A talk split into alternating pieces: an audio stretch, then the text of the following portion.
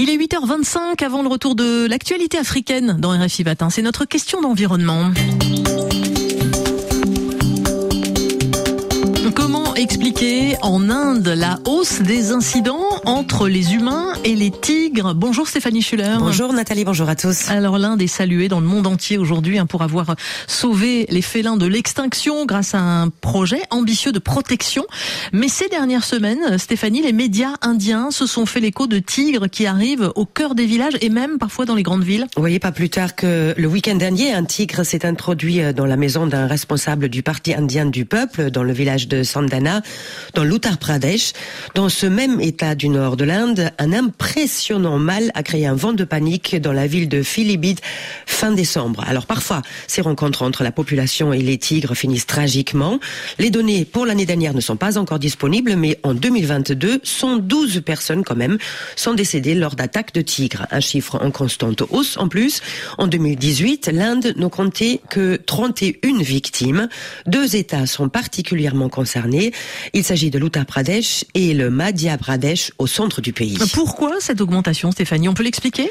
Eh bien, les spécialistes avancent plusieurs facteurs. Tout d'abord, il y a l'augmentation du nombre de tigres. En 1973, la première ministre indienne de l'époque, Indira Gandhi, a mis en place euh, le désormais célèbre projet Tigre pour sauver ces félins majestueux de l'extinction. À l'époque, l'Inde ne comptait euh, plus que 1800 tigres. Ils sont aujourd'hui environ 3500, ce qui représente trois quarts de leur population mondiale. Pour arriver à ce résultat, les gouvernements indiens successifs ont instauré euh, des réserves.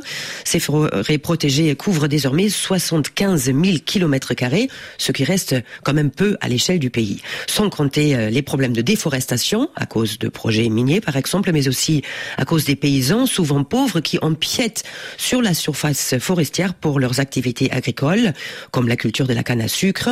Il y a aussi des éleveurs qui amènent leur bétail paître dans les réserves de tigres. D'autres encore s'aventurent dans la forêt à la recherche de bois pour cuisiner ou se chauffer.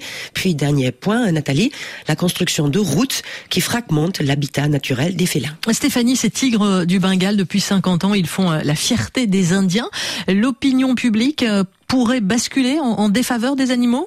Alors dans les villages ruraux situés à proximité immédiate des réserves, en tout cas une certaine tension se fait sentir.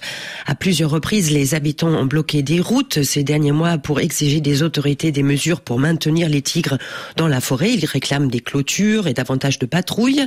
L'institution forestière et l'autorité nationale pour la conservation des tigres misent au contraire sur des programmes de sensibilisation afin d'apprendre aux populations rurales à détecter la présence tigre et les bons gestes à adopter en cas de face à face avec le félin. Et elles insistent, pour un tigre, un humain n'est pas une proie.